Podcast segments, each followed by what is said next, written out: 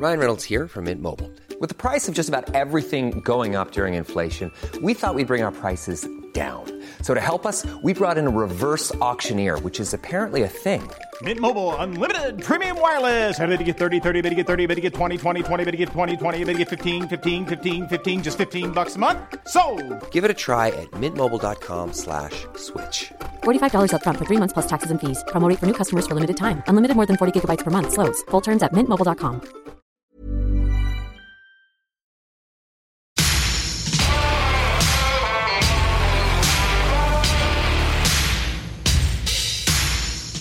Hello, you're listening to the BIP Show. BIP is for business, investing, and policy. That's what we're here to talk about. I'm Paul Colgan, director at CT Group. I'm here with James Whelan, macro strategist and investment manager at VFS Group. G'day, James. G'day, Paul. Good to be here.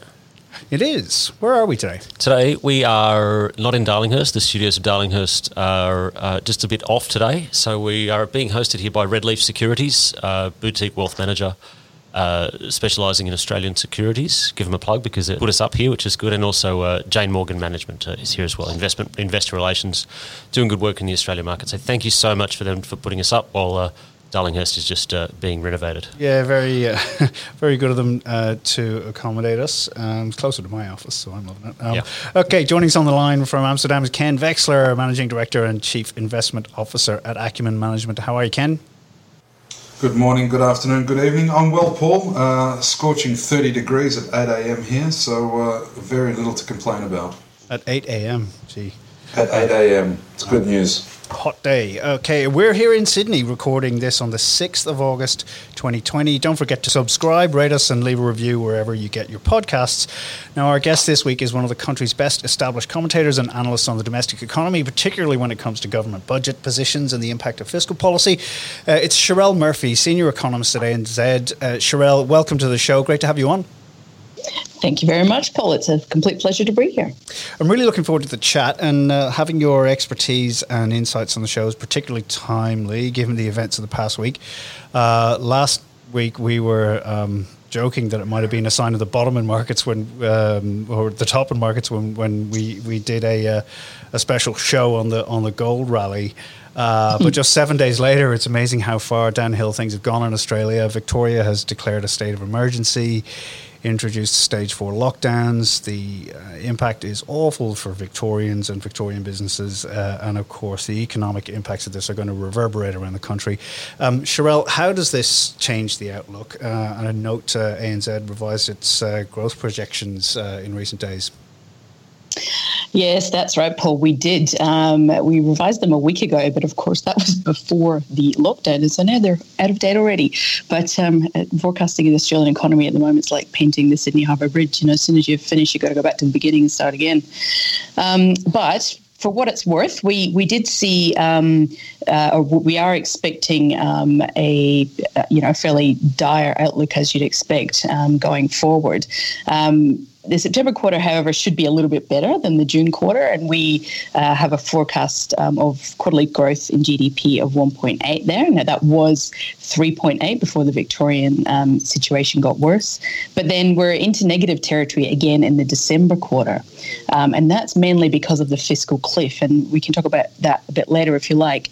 But I guess it, particularly in response to what's happened with the stage four lockdowns in Melbourne, including, of course, that shutdown of a lot of businesses we've taken um, our expectation on employment down to a fall of 50,000 through August and September.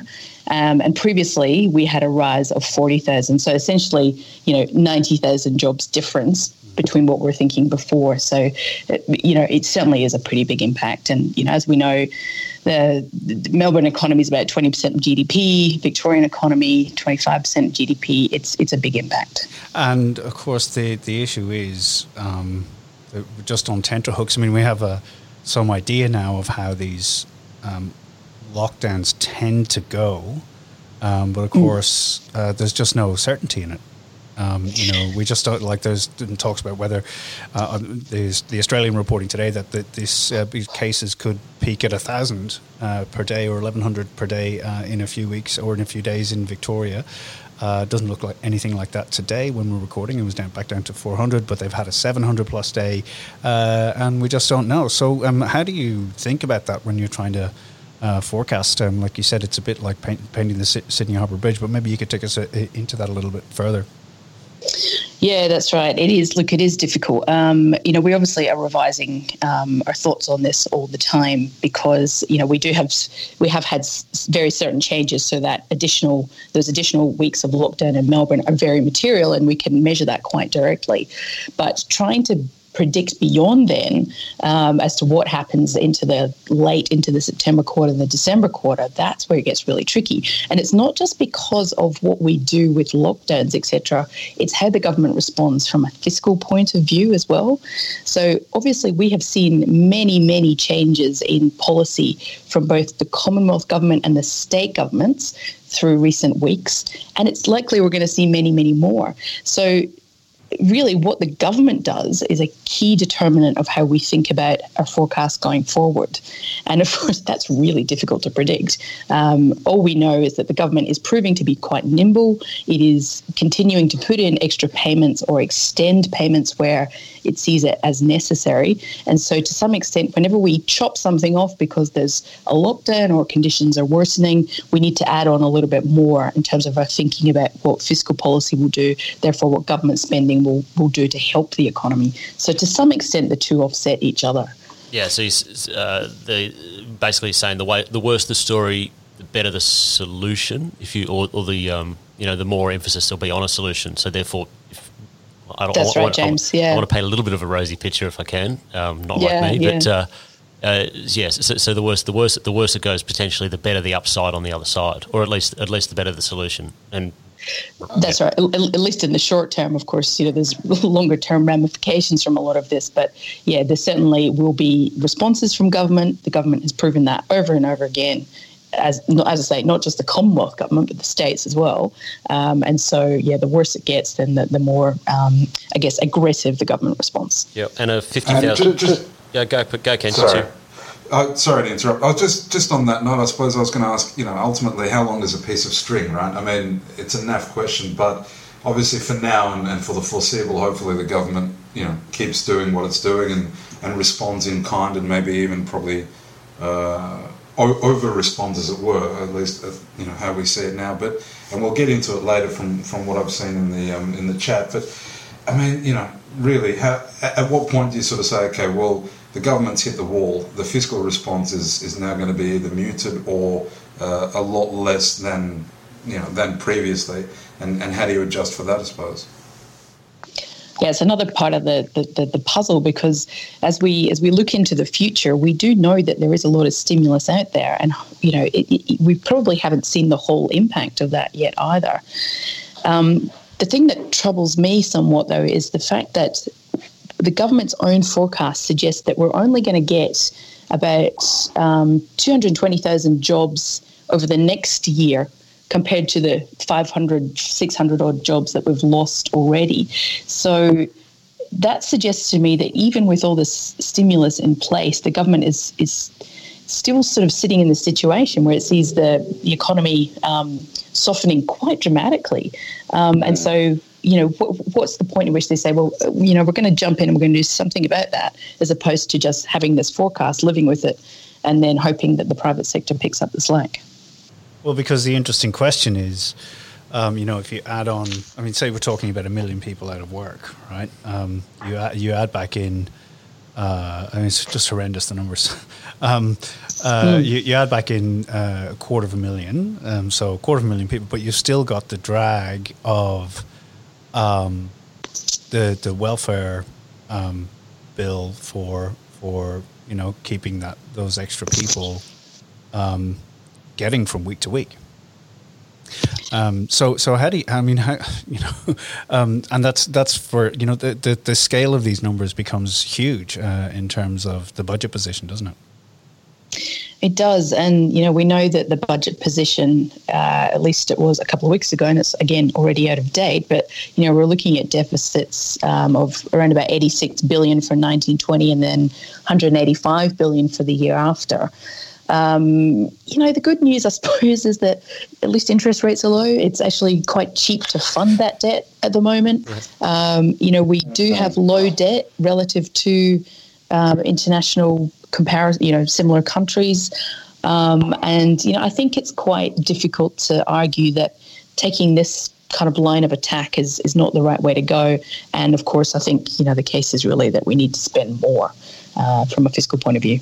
Yeah, I, I don't think, um, interestingly, interestingly, austerity um, was uh, a path that a lot of governments pursued after um, the GFC, um, but nobody's talking about it uh, uh, in, in, any way, shape, or form uh, at mm. the moment. Um, so, um, can you talk a bit about GDP growth then um, next year? Um, yeah. So we'll be coming off a lower base, but um, I mean, is there any good news um, to look at there? Yeah, look, it, it is likely that we will see GDP um, be positive next year. So, in other words, we will actually see some growth uh, into 2021. We've got a, a year average forecast of 1% following a 3% fall, keeping in mind, though, that that doesn't actually include this last few weeks of um, uh, Melbourne or the, or the Melbourne shutdown at stage four. But you know, we, we should, as we get into the March quarter of next year, start to see some positive GDP numbers as we come off that low base. Hopefully, as the lockdowns um, are, are, you know, we, we move through the series of lockdowns and we get back to something close, closer to normality.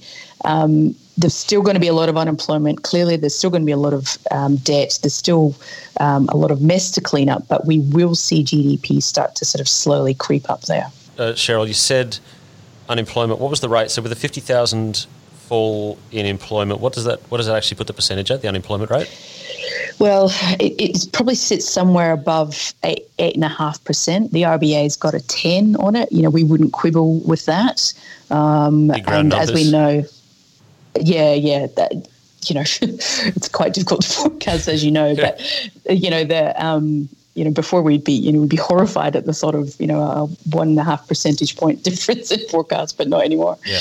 Um, but um, yeah, it looks, it, you know, it looks like we'll get that in, in terms of the official employ- unemployment number. But of course, the effective unemployment number will be higher because we have people kind of in the labour force, but not necessarily um, uh, working or the other way about because of JobKeeper and how people are classified. Where do you see that growth coming from? The, the small amount of growth that there, that there's likely to be. Where do you see it coming from? Because um, you know um, the tourism sector is you know going kind of nowhere.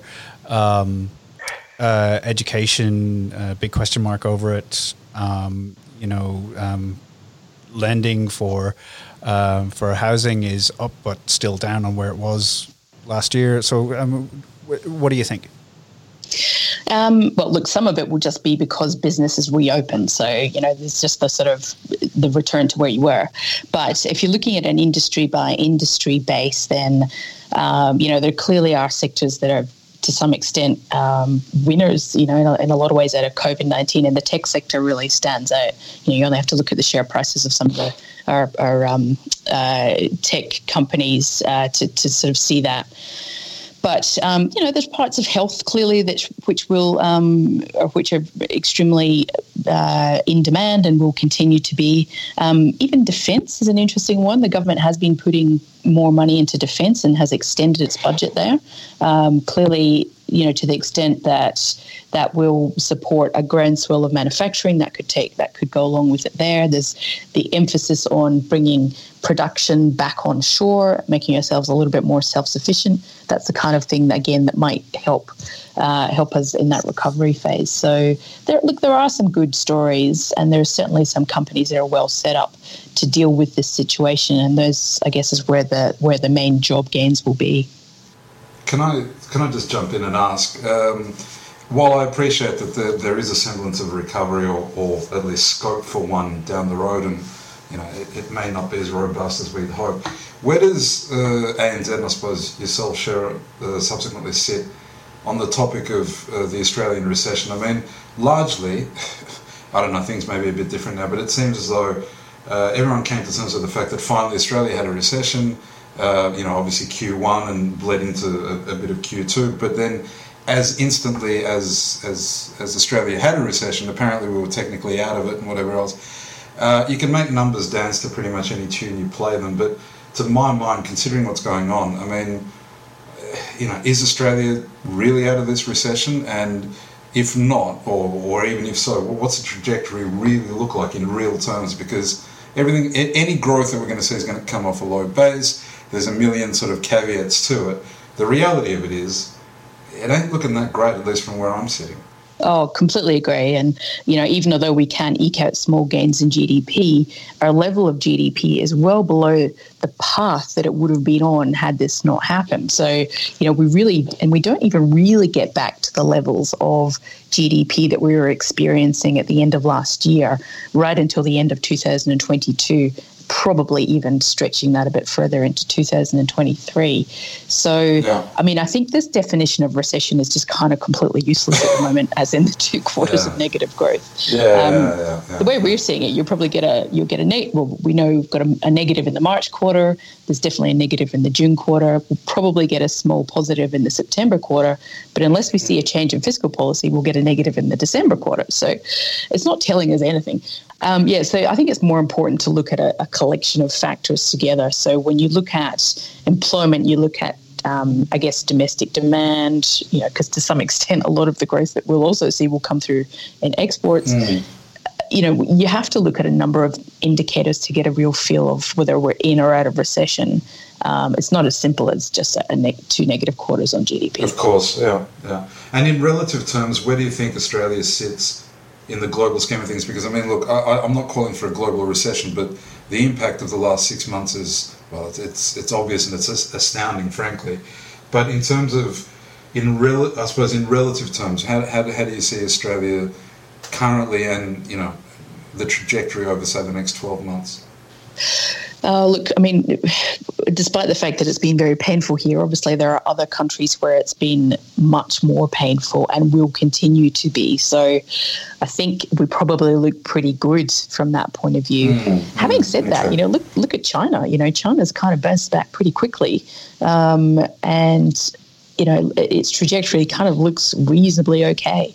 So it's it's a relative game, as you say. I think, you know, we will do well when we've got the health situation under control. That's where New Zealand's at. Um, and it's, uh, you know, there's a clear correlation between the management of COVID 19 itself and your, uh, I guess, the speed at which you can return to something closer to normal, it's, even if it's sure. going to be yeah, quite different. The, um, the mask wearers versus the non mask wearers, with regards to the way they dealt with it, is, is becoming two, two separate recovery economies that, that, that we're seeing in America sort of being plunged into everything that it's being plunged into, mm. just based on the fact that they could not handle it properly. And look at the way that New Zealand handled it; they're on the other side up. And look at the way that Taiwan, Japan, China wear a mask, come out the other side okay. That's that's that's the basic sort of forecast. I mean, adding adding the Victorian lockdown into your numbers. I mean, th- th- there's got to be sort of do you sort of have, have these like a dichotomy of, of if they don't handle it right and they have to add on another four weeks, God forbid, you know, what, what, what could that potentially do? That's right. I mean, you're shaving you're you're shaving percentage points off GDP as a result. It's that simple. Um, and uh, you know the, the, the job losses that will go with it will be um, even more extreme because, of course, the longer you're in lockdown, the less likely it is that some of those businesses that were on the brink of coming back don't come back. Uh, and you know that this is frightening for so many people, um, small businesses, large businesses alike. To not know where you're going uh, must be just horrendous, um, and, and and to not sort of understand where your you know your next dollar is coming from and when it's coming. Um, you know, it's just horrendous for for so many. It is. It, it, it, absolutely is. And we might uh, pick up uh, on on where uh, Europe is at, Ken. Uh, and um, I, I, also got to have some interesting um, insights to share. I think for some for from some research um, that we've been doing at CT Group, and we'll do that right after this break. Hey, I'm Ryan Reynolds. At Mint Mobile, we like to do the opposite of what big wireless does. They charge you a lot we charge you a little. So naturally, when they announced they'd be raising their prices due to inflation, we decided to deflate our prices due to not hating you. That's right. We're cutting the price of Mint Unlimited from $30 a month to just $15 a month. Give it a try at mintmobile.com slash switch. $45 upfront for three months plus taxes and fees. Promote for new customers for limited time. Unlimited more than 40 gigabytes per month. Slows. Full terms at mintmobile.com. Welcome back. You're listening to the BIP Show. Uh, Paul Colgan here in Sydney with James Whelan. Uh, Ken Vexler is on the line from Amsterdam, and our guest is Cherelle Murphy, uh, senior economist at ANZ. Um, now, uh, Ken, um, how are things in uh, in the Netherlands? Because uh, it looks like Germany and, and, France are having second waves of their own. Yeah, um, look, I, I, must admit to a little bit taking the eye off off the recent uh, off the ball recently in terms of data. But anecdotally, um, the Netherlands, yeah, I mean, the numbers have gone up a bit, probably like uh, Germany and France, but frankly, it, it, it can't be any surprise. I mean, uh, despite the fact that you know air travel is down and, and, train travel is down, whatever else. I mean, this is a this is a continent landlocked for the most part, and Schengen borders are open, so people are travelling. Admittedly, not as much, but they are travelling for their summer holidays. So it's only it's only logical that when they come back, they bring something back with them. Um, and so yeah, we're, yeah, we're and we're not talking uh, cheese and beer. Yeah, yeah. Well, besides cheese and beer, I mean, they obviously bring that back. But uh, yeah, exactly. They, unfortunately, I mean, and look, I think to, to have believed any other any other way would have been just naive. So we're definitely seeing a rise in numbers, and I think that's going to persist over the next probably four weeks well, hopefully that abates. Uh, but yeah, it's it's it's not amazing. Let's put it that way. And what about fiscal support, um, job support, all of that kind of thing in the major European economies? What's happening? Um, well, the numbers announced. I mean, you know, there, there, was a great European rescue package, and the Frugal Five, or the Frugal Four, or the, the Thrifty Three, whatever, um, have have more or less not not succumbed, but they got what they wanted out of it, and and Europe is once again saved, and that's why the euro dollar is higher apparently, and whatnot. Um, the response has been a bit slower than it has been elsewhere, but you've got 27 member states to negotiate. They finally got there, which is a positive. Um, so I think, you know, on a scale of, on a global scale, I think the numbers are okay in terms of what they're actually doing.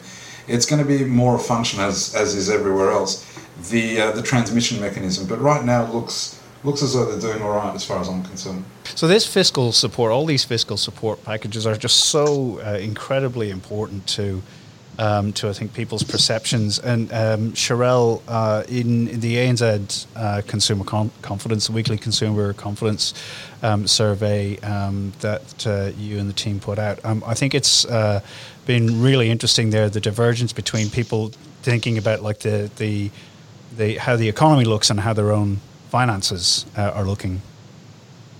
Yeah, that's that's right. Um, and you know we have seen sentiment towards financial personal financial conditions um, being a bit better whereas um, whereas you know expectations about the economy as a whole looking a bit different. So current financial conditions also fell whereas future financial conditions rose. So you know there's some different some interesting stories going on there i think. Um, we saw the, the consumer confidence index fall 0.4% last week. Um, now, that was taken over the weekend. And of course, the announcements on the state of disaster in Victoria came right towards the end of the weekend. So, you know, perhaps didn't capture the full extent of that. But we're now up to six straight weeks of declines, which matches the declines that we saw back in the first wave. So, um, and certainly the, the levels aren't as low, but a lot of nervousness there, and clearly nervousness outside of just Victoria. Yeah, um, uh, at uh, CT Group, we've been running a tracking poll um, across half a dozen countries. Uh, so, Australia, US, UK, Hong Kong, India, and more recently the UAE. And that poll is um, is designed to help decision makers understand their perceptions of the crisis, right? So, uh, and increasingly, it's interesting that there's a view in the Western countries that big businesses should be wearing a lot of the cost of the recovery, uh, and that small businesses should be protected uh, as much as possible with policy. And I do think it's really interesting at the moment. You know, there's um, uh, for for small businesses, particularly in Victoria, as you said, uh, Cherelle, you mentioned that it's just heartbreaking what has happened uh, to small businesses down in Melbourne. Um, you know, they uh, were starting to uh, get it, get the doors open again, starting to get customers in through the door, and then just get told, "Sorry, you got to close it. That's it." You know, you um, you are shutting down, uh, and Um, they've got bills to think about. They've got you know we're we're not um, amazingly at the the um, slow speed that 2020 appears to be moving, but we're actually going to start be getting on the run into Christmas now, and it's just a very difficult time for any for everybody down there. So. Um, uh, but this um, this latest wave in the CT group tracker, right? Um, uh, that took in the, the stage three lockdowns in Victoria, and what you can see in that is a really big uh, significant jump in the fear of redundancy in Australia. It's gone from basically one in three people worried about redundancy to um, to nearly half, right? So from the level of like 31, 32 percent um, of survey respondents to 46. The other thing you'll see in there is there's deteriorating confidence that the government will be able to to to control the virus, uh, and increasingly, um, a large number of people expect this to be a very long term problem. So like one to two years or, or more. Uh, and the other thing that's happened is, and these are all in just the latest wave of the survey. So we've been doing this since April, um, every couple of weeks, and um, only 25% of Australian respondents now say it's the right time to to end isolation. That's a number I find surprisingly low. Um, you know, that's uh, uh, 75% think it's time to continue, you know, that we need to continue with more isolation style uh, approach to life. Um, and that number was 39% uh, in just early June right? So, um, and and just the one last point of it, right? So the number of people who say government subsidies in Australia, and we'll, this brings us back to the fiscal uh, picture. A number of people saying government sh- subsidies should not end this year has gone up 17 points in the last survey to 46%, right? So it gives you some sense of the, uh, I suppose, the fear, um, but also the political environment, uh, the policy-making environment. There's a lot of feeling in the public, at least, um, that, uh, that this is a long-term problem and the, the fiscal relief um, is going to be very much uh, necessary. Um, if anybody wants to look at that research, by the way, you can find it at uh, ctgroup.com. Um, but uh, Cherelle, um, this policy mix everybody has been in policy circles, economic circles, has been talking about this September and onwards period where we get JobKeeper 2.0. Um, there's going to be some winners and losers, no doubt, in the policy mix. Um, and they've got to start coming up with a plan. There's a budget due in October. How do you um, how do you how do you think that's all going to shape up?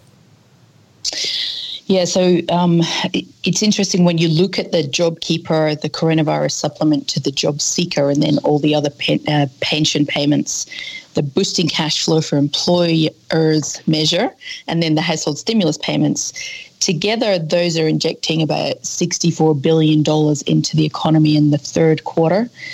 With the tapering of or ending of those policies, they will only inject 14 billion into the fourth quarter. So that's a $50 billion difference in the economy just because of what the government is spending. That's 10% GDP, right? So um, it's going to be pretty ugly unless we see more spending. Um, now, I think this particular last seven days, the government has been very focused with Victoria on managing the health side.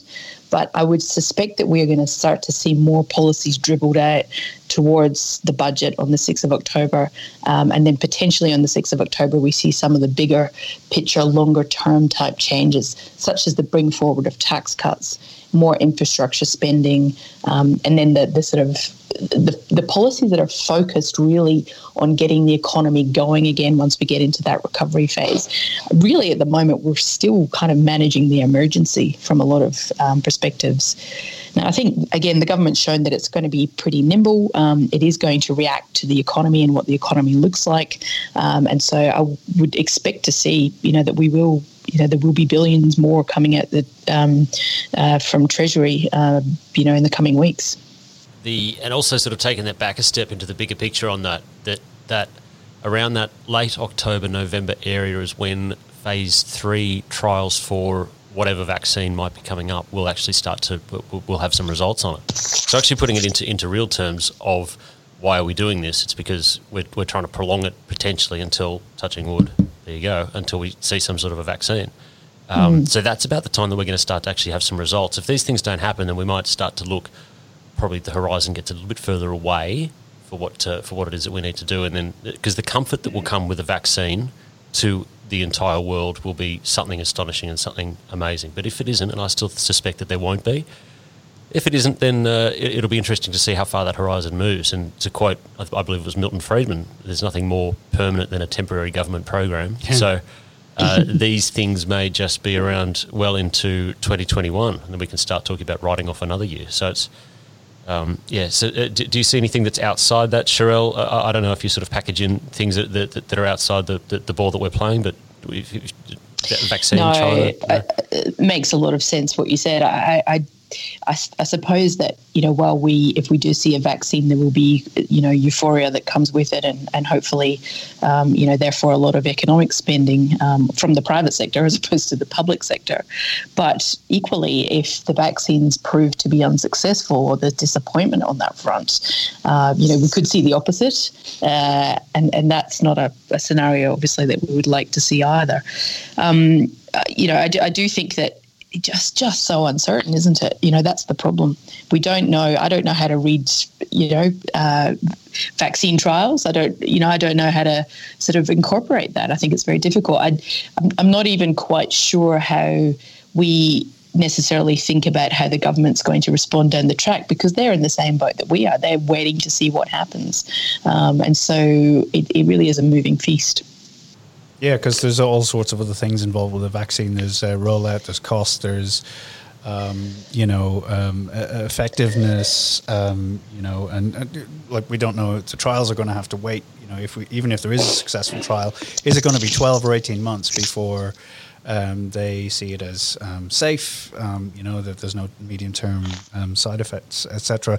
Um, the other bit of stimulus washing around at the moment, uh, Cherelle, is, um, is uh, drawdowns on super. Mm. You know, so like what levels are we up to now on that and how do you think about that factor because you know this is a really interesting conversation i think because uh, like a lot of things with what's happening at the moment.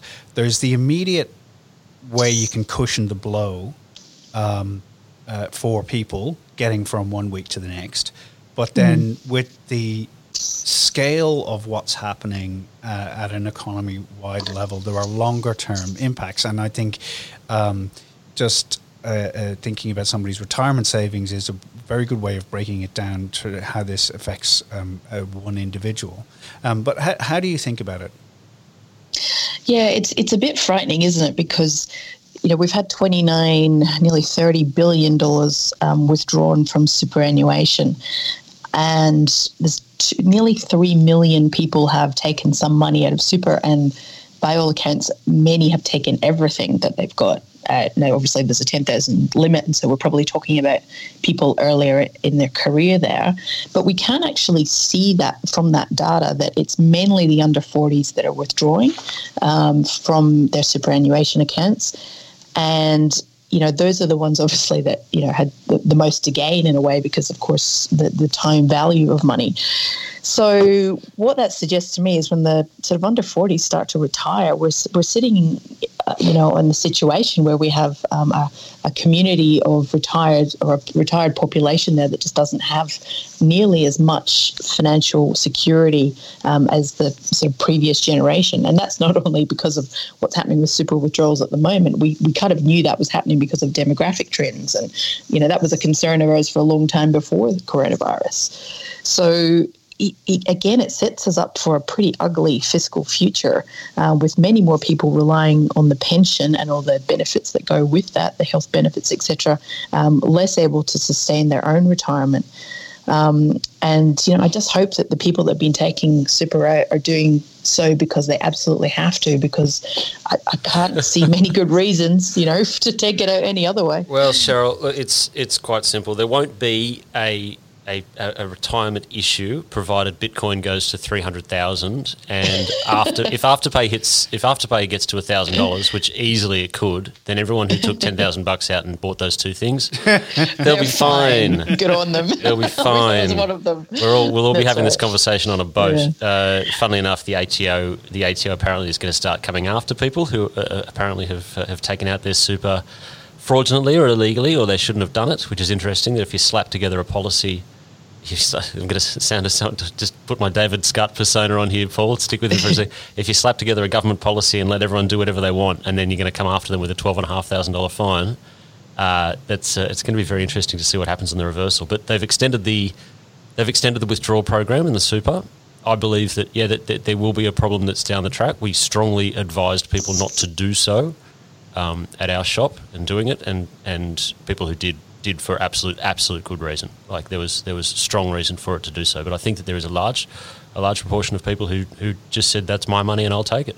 I think there's uh, there's there's absolutely no harm at all in um, in talking about how this definitely would have saved some jobs. Now, yes, there's all the stories about people blowing it on gambling or buying Bitcoin or whatever, but people also did, you know, buy things for their homes. Um, they bought cars. Uh, cars have been flying out of the yards. Uh, James, as uh, the guy you bought one from recently told you, he said he was double. They were double, yeah. yeah. yeah. They, they, they'd usually shift 250, and this is, you know, Sydney Sydney Mercedes. Uh, they usually shift 250 and they, they were through 500 for mm. June. It just amazing yeah. numbers that how, how much they were moving in the same same story across the board for car sales. Yeah, so it, it has except in Melbourne, except in Melbourne, their figures have been pretty pretty awful. Really, and, and and interestingly, if I can just jump in there, one of the other things that clearly is evidence of this is what's been happening with credit card spending data. So, as you know, we've been collecting um, data uh, on our own. So ANZ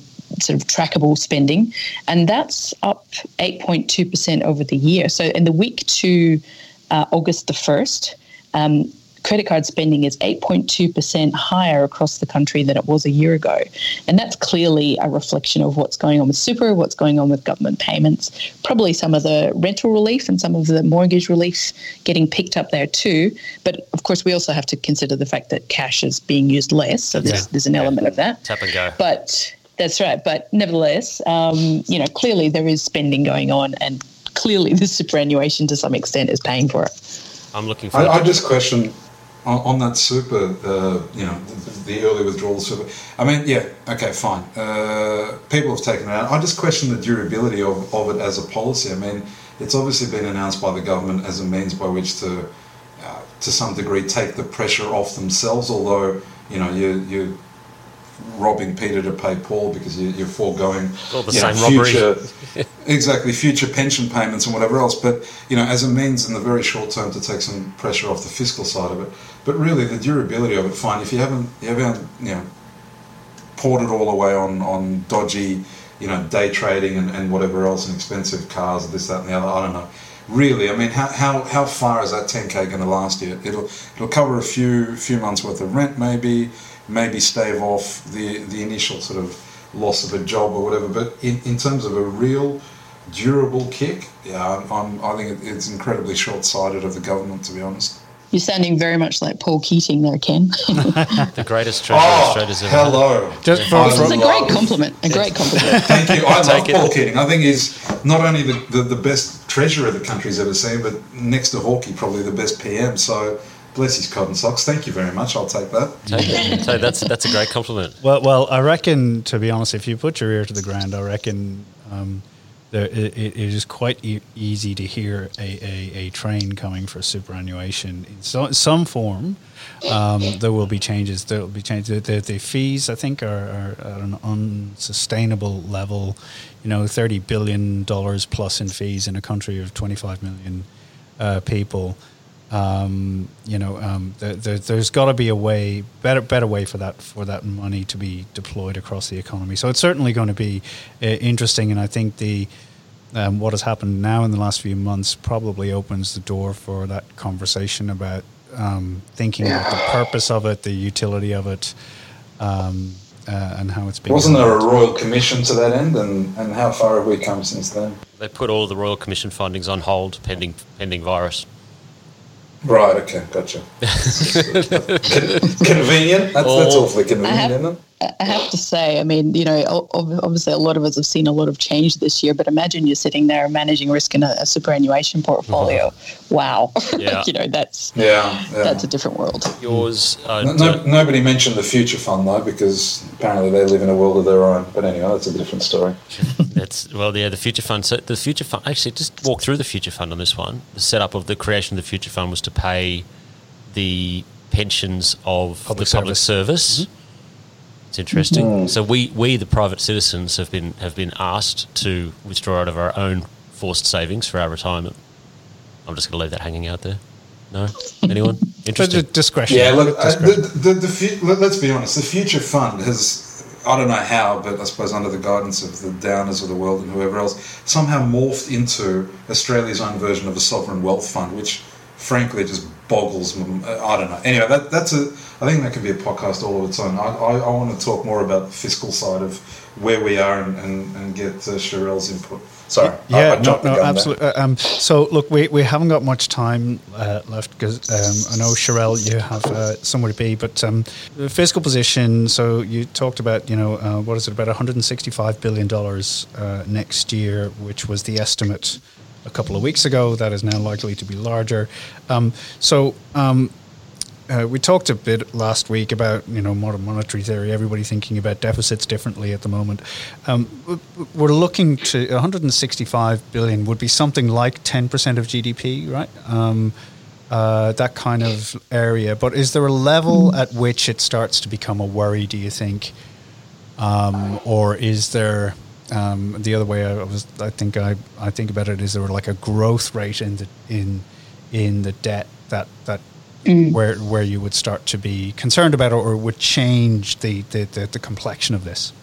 Mm, yeah, so it's a good question. I th- look, I think the fact that we know that most of this um, fiscal stimulus that co- is coming through, in fact, pretty much all of it, is temporary, means that we don't need to panic too much about that. And of course, you have to think about the counterfactual here too, because had the government not spent that money, you know, we would have seen uh, revenues fall through the floor and expenses rise as everyone went on to unemployment benefits and more anyway. So, you know, we would have been in a, a, very, very dire fiscal position had there not been any spending too. So it, it's not like we really did have much of a choice. Now I'm sounding like Matthias Cormann here. But you know, we do need to sort of think about that. Now, the fact that it's temporary means that, you know, you kind of get this big surge in debt. Um, it rises to something, well, net debt rises to, you know, something close to 40% of GDP. But then, you know, it shouldn't, if if there is kind of reasonably careful fiscal management going forward, when we're at the point when the economy is growing by itself again, then you know we should be able to sort of start to bring that back down again. So it's not like this continues to grow and grow. It's not an exponential increase. It's just temporary, and yes, it's large, but it is temporary, and it should it should be manageable. Um, yeah, look, it's a it's a really uh, interesting conversation. Maybe around the budget, uh, which is in about three months' time, uh, we can have a further um, a further chat about it. Uh, uh, that'd be great if you could come back on. Um, but I know you do have somewhere to be. Um, so, uh, Cherelle Murphy, senior economist at ANZ, thanks so much for coming on the show. My pleasure. Thank you very much for having me. Uh, James Whelan uh, from VFS Group, thank you. That thanks, Paul. And again, thanks Redleaf Securities and Jane Morgan Management for having us. Uh, in a pinch, really helped us out. So cheers, guys. Uh, anyone wants any details, send me a DM. Yeah, and uh, Ken uh, might be a good hot desk for you if you ever manage to make it back to uh, to Sydney. Yeah, if they ever let me back in, yeah, exactly. uh, okay, uh, you can find us on iTunes uh, at the Bip Show. We're on Twitter. It's at the underscore Bip underscore Show. We're on Facebook too. Just search the Bip Show. We're all individually on Twitter too. Colgo at James Whelan forty two, Ken Vexler and Cherelle Murphy. Don't forget to hit subscribe and rate the show. Uh, we love those five star ratings. Thanks, everyone. The show's produced by Eamon Connolly and Rick Salter, and we will catch you next time. Thanks for listening.